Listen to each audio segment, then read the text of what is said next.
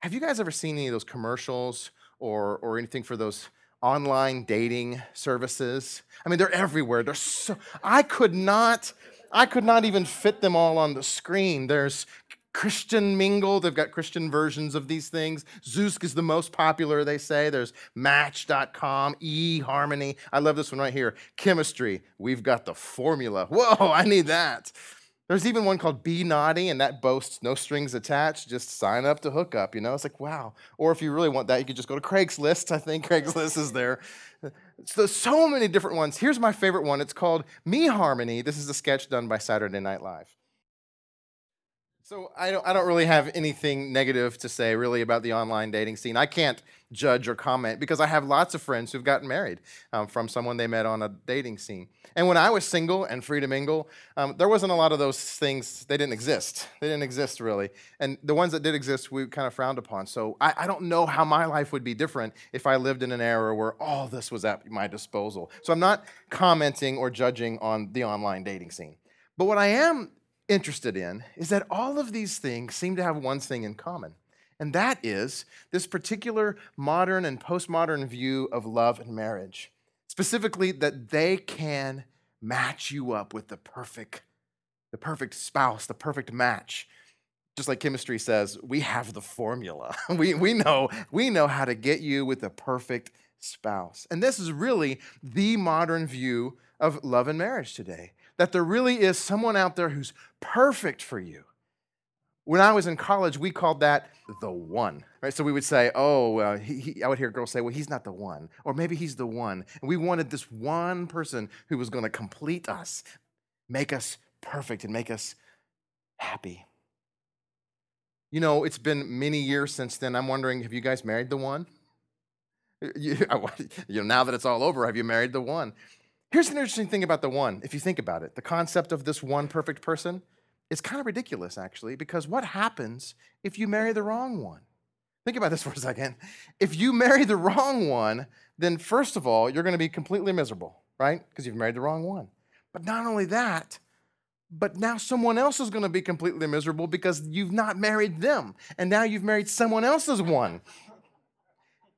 And then if your one finally gets tired of waiting for you and marries someone else, they've married the wrong one and they've also married someone else's wrong one. Are you get what I'm saying here? So eventually what happens is everyone's end up married to the wrong person and the dominoes are all falling and it's all your fault for choosing the wrong one. And then what happens is we get we get into this relationship and we find that we're not happy because we didn't marry the one. And the only thing that can really draw you to the one is this magical thing called love and if it pulls the two of you together, you guys can elope to the Eiffel Tower on New Year's Eve and live happily ever after. The modern and postmodern view of marriage is that we have to marry the perfect person who completes me and who makes me the happiest. And the unfortunate thing about that is it just isn't true. In fact, it's, it's very destructive. Here, here's my goal tonight is to, is to convince you that you've married the wrong person for some of you, that's going to be easy. some of you already know that. Some of you, I think I'll convince you by the end of the night. But before we jump into that, I want to do a discussion question, just right off the bat. Um, we, we, we, one of our values here at Missio Dei is community. So we have these tables so that we can build community. You don't have to talk. If you feel insecure about talking out loud, I'm, you know, I understand. I don't, I don't like to talk either. But, but there's some people who like to talk, so just let them talk. So here's the question Why did you marry your spouse? And what attracted you to him or her? What led you to think that they were the one for you? And if you're single, because I know we got lots of single people here, and you should be proud to be single. If you're single, what are you looking for? And what are you looking for in a spouse? Because I'm sure you've got a list. Um, I used to have a long list. Like, like she used to have to have, she, one of the things on my list when I was single was that she had to have twins in her family because I wanted to have twins. And it wasn't until I was about 28 that I realized that it, that doesn't even matter. They have to be in my family. So I scratched that one off my list. Oh, anyway, this talk three minutes. Okay, so here's so here's the deal. Um, you probably married the wrong person, and and here is what a ethics professor of Duke University says. His name's Hauser. I'll be quoting him a lot tonight. Um, I don't even know how to pronounce his name really. Howers. Um, the assumption, he says, is that there is someone just right for us to marry, and that if we look closely enough, we will find that right person. And this moral assumption overlooks a crucial aspect to marriage. It fails to appreciate the fact that we always marry the wrong person. We never know whom we marry, we just think we do. Or even if we first marry the right person, just give it a while and he or she will change. For marriage, comma, being the enormous thing that it is, comma, means we are not the same person after we've entered into it. The primary problem then is learning how to love and care for the stranger to whom you find yourself married to. Because we always marry a stranger, really. And Keller adds to that, he says, Many people have bristled at Hauerwas's statement, and that is to be expected, right? He just said you married the wrong person. you should bristle. Because he's intentionally looking for a head on collision with the spirit of this age. So, what does Keller mean by that? The spirit of this age is the thing I was telling you about before. That the modern and the postmodern view of marriage is that there is someone out there who completes you. See also Jerry Maguire. There is someone out there who will make you happy. That marriage was designed for you to be with the right one. And that that is so common. That is, you matter of fact, we don't even really have to think or talk like that because we naturally subconsciously think like that because it's been burned into our subconscious brain by TV, by movies, by love songs. All of your favorite love stories have this at the root that there's this one perfect person that if you're not with them, you can't be happy. And you can't live without them. This is, this is the one. And he says this is the spirit of the age. It's the, it's the majority view. There's one person out there, and you probably didn't marry that person. And, and, he, and, and Hauser says this this is wrong and it's destructive. This is a destructive view. And here's why it's destructive. You probably already know, but let me just tell you. Because there's a lot of people in this country who are married and unhappy. And they're unhappy, and so they naturally, well, first of all, they thought that marriage was designed to make them happy. And second of all, they begin to think maybe I didn't marry the right person. And so now other people start to look like maybe they will make me happy. Maybe he'll laugh at my jokes. And so this is very dangerous because it overlooks a crucial aspect to marriage. And here's, here's where, where the thesis of tonight's message will be. What is the crucial aspect of marriage? Simply that we always marry the wrong person. And Keller, in, in this book the, entitled The Meaning of Marriage, the one that I gave away um, last weekend and will continue to quote during this series, he, he calls this Hauser's law. This is the law, the law that we all marry the wrong person. And he says, and if this is the law, then the a reverse of the law is also true, namely that you also always marry the right person. Because the point of the law suggests the inadequacy of the current assumption that success or failure of a marriage can be determined by marrying the right person. If you've married the right person, well, there's still no guarantee that he or she will remain the right person, for people have a disturbing tendency to change. So you married the wrong person, or you married the right person, it doesn't matter. You get into this thing called marriage, and you won't know who they are. They're different, they've changed. The person you married is not the person you're now married to. Or, as one um, scholar said it, my wife has been married to six different men. All of them have been me. so, tonight, the thesis of this message is that you've married the wrong person. And the point of that message is to say that it doesn't really necessarily matter whether you married the wrong person or the right person. There's still no guarantee that he or she will, marrying the right or marrying the wrong person, will give you a successful or an unsuccessful marriage. Does that make sense? Choosing the right spouse doesn't guarantee that you'll have a successful marriage. Choosing the wrong spouse doesn't necessarily guarantee that you'll have an unsuccessful marriage. That's not the point of marriage. So here's what we're going to do tonight.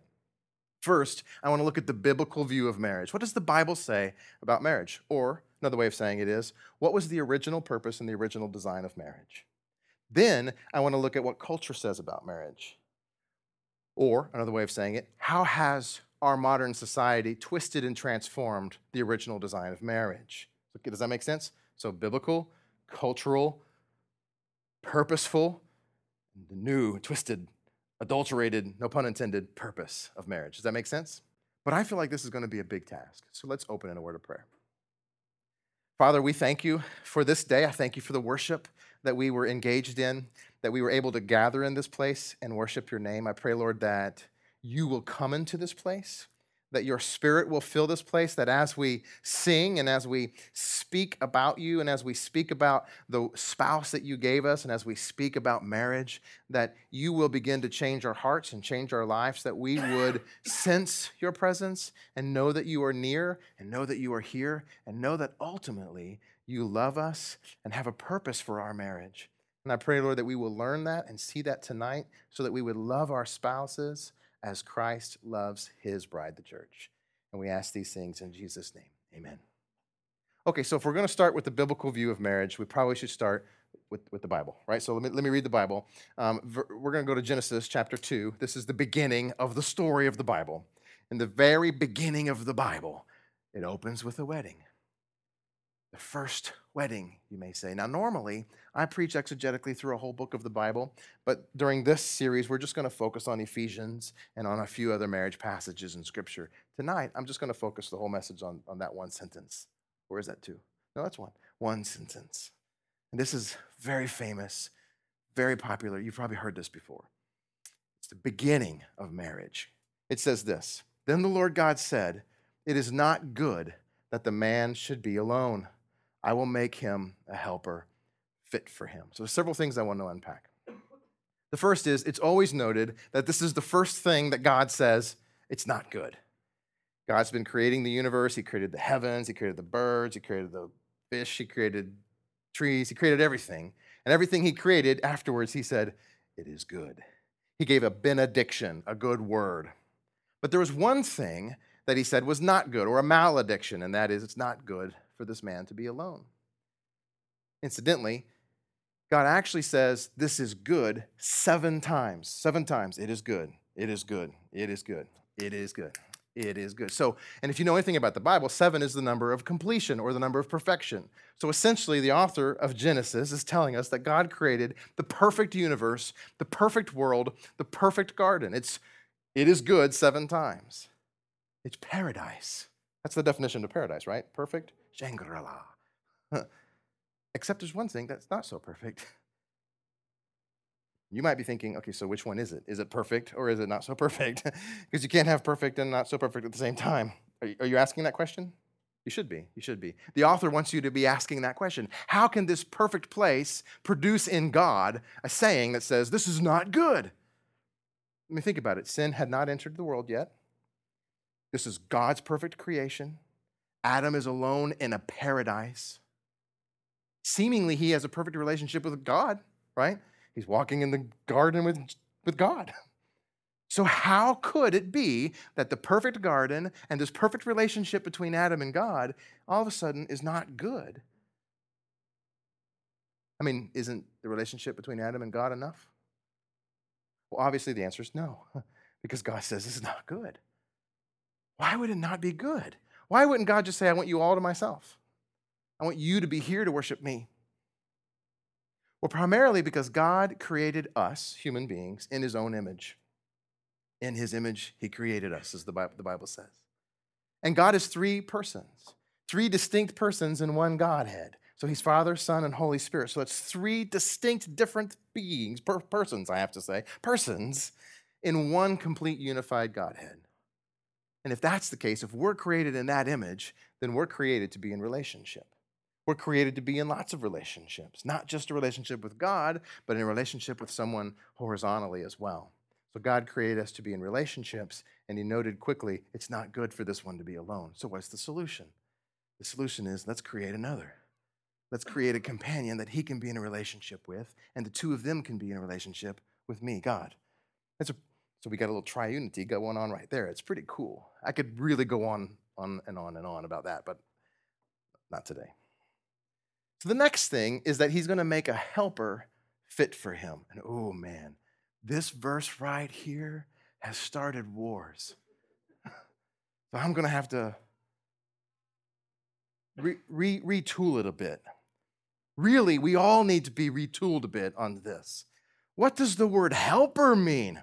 Incidentally, when I proposed to my wife, it was a week after I'd learned this. And um, I couldn't wait to share it with her. So I took her to a little coffee shop and shared it with her, shared what I'm about to share with you. And then, oh man, the cat was in the bag after that. And then I, and then I just got to ask her to marry me, and she said yes. It's a beautiful story. So let me tell you, let me tell you what, what, what I learned. That the word helper does not mean that the woman was made to help out around the house, to raise the kids, and to make the man the best man that he could be. That's not what the word helper means. Unfortunately, that's typically the way it's been assumed in centuries past.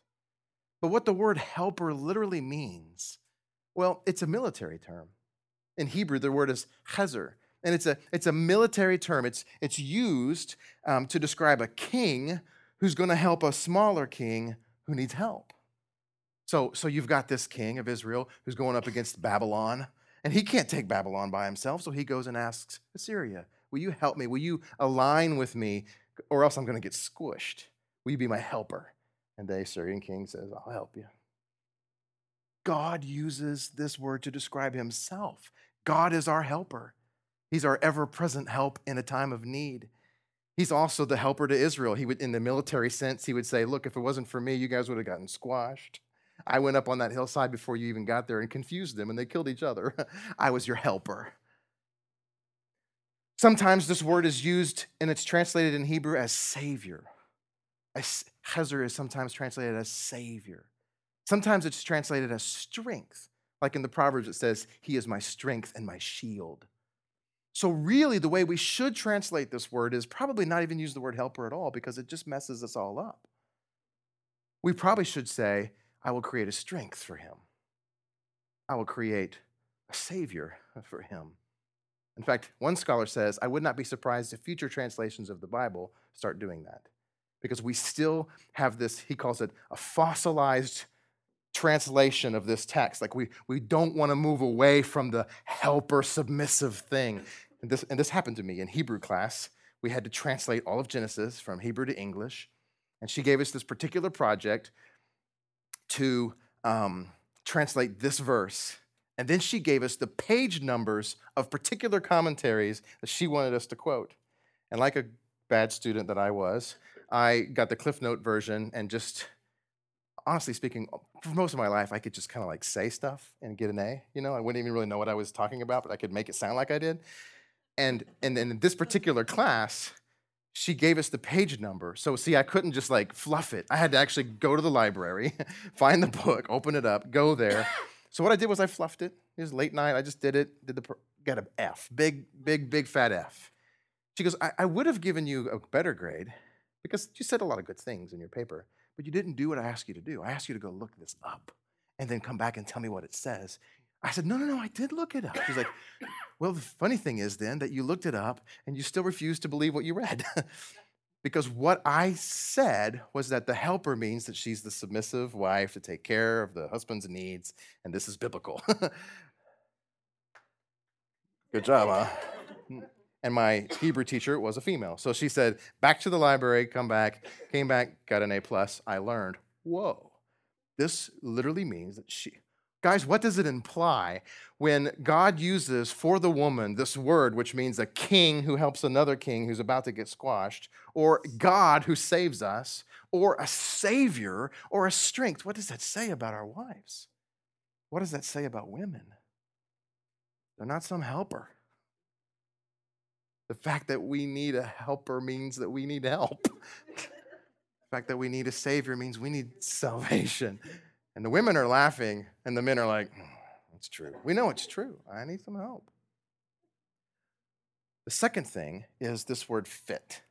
Again, another word that could be translated so many ways, right? A helper who's fit. Who doesn't want that? That was a joke, Dave. Thanks for laughing. Okay.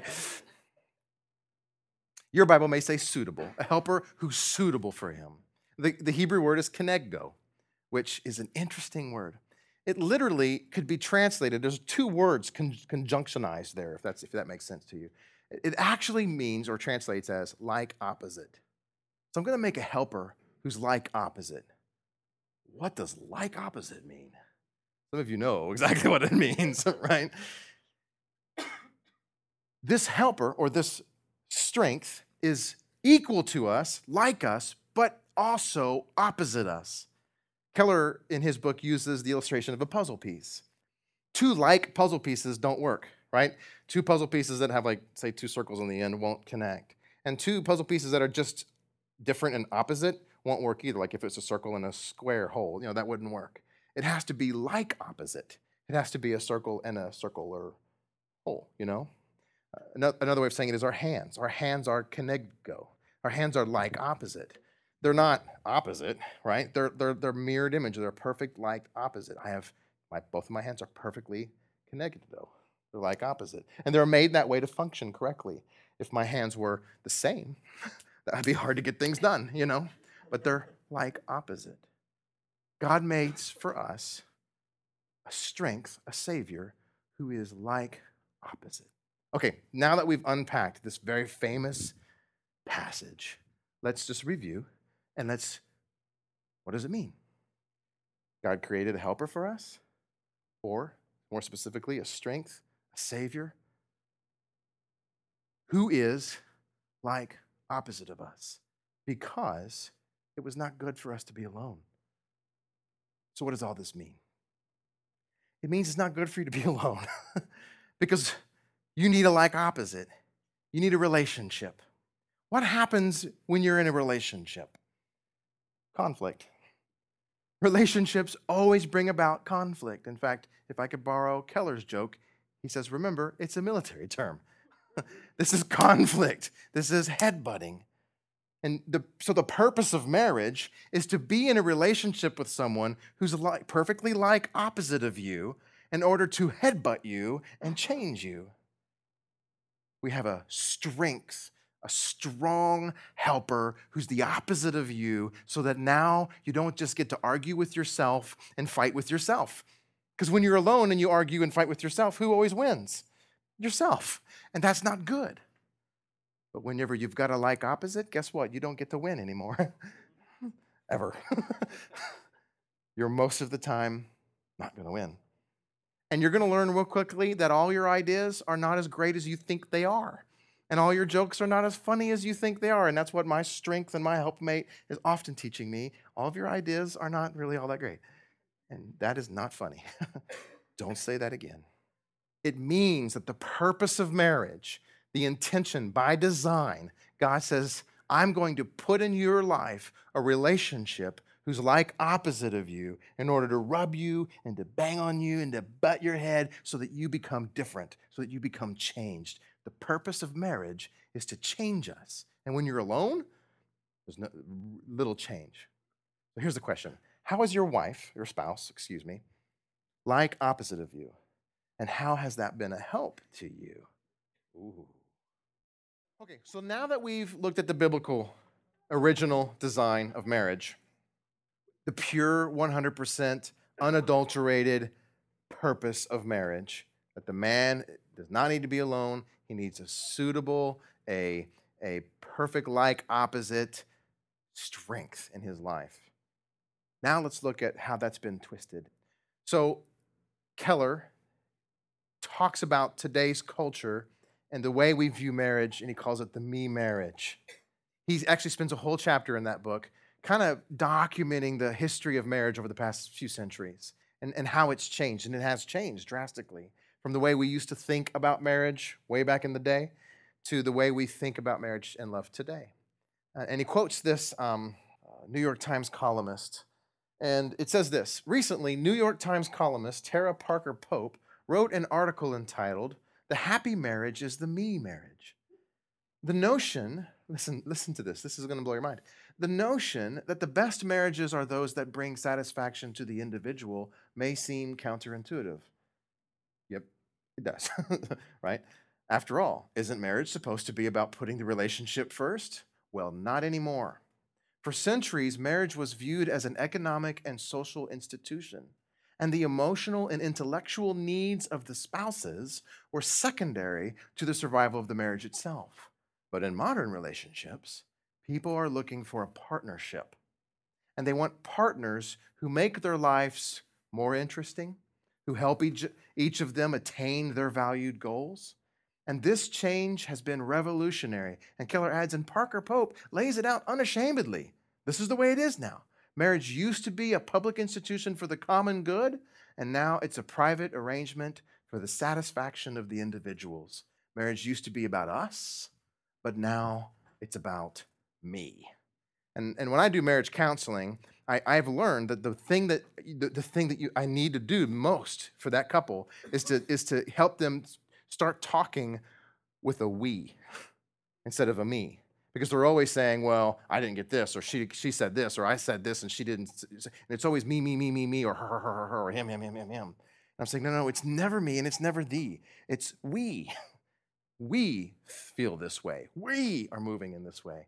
But he's saying that by and large, the way culture has changed today is it is unashamedly a me marriage. So here's what people want today people want the one, people want the perfect spouse. People want that person who's going to complete them and make them happy. Marriage was designed to make them happy. And so, what they want is someone who's funny and smart and stimulating and sexy and charming and healthy and, and ambitious. And none of those things are in themselves bad. I mean, I'm all of those things. But the trick is you want those things and you want that person not to need anything from you and not to want to change you in any way. So essentially, what we'll say is, I want someone who loves me for me and who doesn't try to change me. And Keller goes on to say if you're looking for a marriage like that, then you're also looking for a spouse who's almost completely pulled together, someone very low maintenance, without much in the way of personal problems, and you're looking for someone who will not require or demand significant change. So, to conduct a me marriage requires two completely well adjusted, happy individuals with very little in the way of emotional neediness of their own or character flaws that need a lot of work.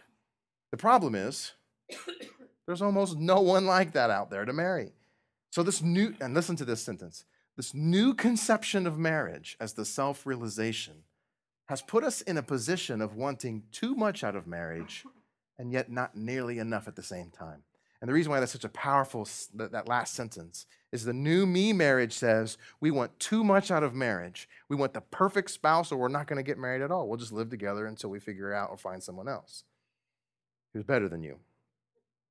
They want too much out of marriage, and yet at the same time, not enough. And what they really should want, the, the, the not enough, is someone who will stick to you till death do you part.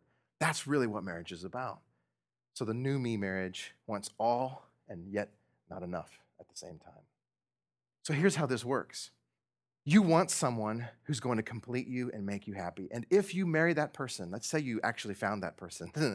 um, who, who has no character flaws and who is not needy and who is really just there to stroke you and your ego.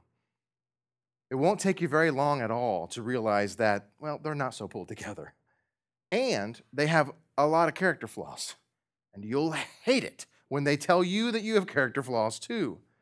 And then what will eventually happen is the two of you will start to feel that each other is selfish and needy. You'll say, Well, she always needs me to make her happy. And then she'll say, Well, he always needs me to be, you know, interested and laugh at his jokes. And then when you get into a situation like that, you'll never be happy. It's really, really difficult because you're really, really selfish. And so what you end up saying is, maybe this is the wrong one. Maybe I need someone else who's going to be more complete for me. What happens is that we start to look at marriage as a consumer. And incidentally, you have been highly trained to be a great consumer. As an American, you are a walking consumer all the time without even thinking about it. You are valuing, judging the value of things based on the cost to benefit ratio. When I go to Taco Bell, I want to know what's the most amount of food I can get for the least amount of money. And we look at things saying, how much is this going to cost me? And what's the benefit going to be to me? And when we start looking at marriage like that, we start saying, how much do I have to put into this thing? And then when I is, is am I getting the same out of it? And if the cost to benefit ratio isn't good, then maybe I need to find a new one, another one, a better one, at least one that gives about as much as I put into it. And you know that there are people out there, not in here, there are people out there who think like that. We all think like that. Amen? So, do you see the difference? Do you see the gap? Marriage was designed to change you, it was designed to purify you and to make you holy. But we've twisted it, contorted it, and made it to please me and to make me happy. And the funny thing is, is that God never designed marriage to make you happy. Never. God did not say it's not good for the man to be unhappy. He said it's not good for the man to be alone because he needs to be changed. He needs to be saved. He needs a strong helper in his life. Incidentally, and this is the irony of this new me marriage. Studies that have been carried out for a long period of time suggest, by and large, by far, that those marriages that are unhappy, if they stick together and write it out, they will really soon, like within five years, more than likely, end up into happy, healthy marriages. When we play the consumer game and we say, This is costing me too much, I'm going to get out, then what happens is we get out of this marriage and we get into another one and we start with that another seven year journey until we hit that itch. and then we got to find another one. And what, what basically happens is we never make it through the long haul. And the studies prove that if you get over that hump, you'll be happy. The two of you will come to this place where you're happy together. And so at first you were butting heads and rubbing each other hard, but now you've worked through this hump and you're happy. So ironically, marriage doesn't exist to make you happy, and the me marriage folks want it to make them happy. But the only way it will make them happy is if they fight through to the original design of it. I'm going to stick this one out. I'm going to let this person change me. I'm going to love this person. I'm going to love this stranger until I begin to love this person as my, as my lover, as my friend. So, what's the conclusion of all of that? You married the wrong person. Or you married the right person. Either which way, it doesn't matter the point of Hauerwas's law is to show us that it doesn't necessarily matter who you marry. Now, let me back up real quick because I'm not saying throw caution to the wind and just marry the next person that walks out onto your driveway. You know, first person who responds to you on Match.com. You know, you do need to have standards. Marriage is difficult. Don't make it any more difficult than it needs to be. But it doesn't necessarily matter who you're with. All right, love the one you're with. because that's the one who's going to change you, and in the end, you'll be happy. So, the point of Hauerwas's law is to get us away from the consumer mindset of marriage and back to the biblical, gospel like marriage. So, what do I mean by that? Well, if you were here on Easter, if you were here on um, last week, we looked at Ephesians 5. And Paul basically quotes Genesis 2. And then he says, and this is what marriage is two become one. And this is a huge profound mystery. But I'm not talking about marriage, Paul says. I'm talking about Jesus. What? I'm not talking about marriage. I'm talking about the gospel, Paul says. So, what does that mean? It means God designed marriage from the beginning to teach us about Jesus. It means that God designed marriage from the beginning to teach us about the gospel. And the gospel is that God loves you. And you know you don't deserve that. The gospel is that God loves you so much that he would die, he would give his life. He would sacrifice a lot more than just happiness. He would give his life for you. And marriage is just like that. It teaches us this awesome, what true love really looks like and it really looks like ultimate sacrifice. I'll die for you. I'll die for you. Walk the wide for you. Don't know the words the song. The Bible says this this is love that Christ died while we were still sinners. This is love that Christ died for the stranger. Christ wasn't on the cross dying for you, saying, Oh, he's so cute, and I just love him. He's so lovely to me and attractive to me, so I will die for him. That's not the kind of love that Jesus has. The kind of love that Jesus has is I'm dying in agony up here while you're spitting on me, mocking me, and abandoning me. And yet I'll say, Father, forgive them, for they know not what they do. Jesus loves us not because we're lovely, but because he wants to make us lovely. He wants to enter into our lives and change us. That's what the gospel is that he saves us Jesus is our ultimate helper. He's our ultimate like opposite who created us for his purpose to love us and change us. But we don't like to be changed. I want someone who loves me for me. But Jesus doesn't love you for you. Jesus loves you for who you will become. That's the gospel. And that's what marriage is all about.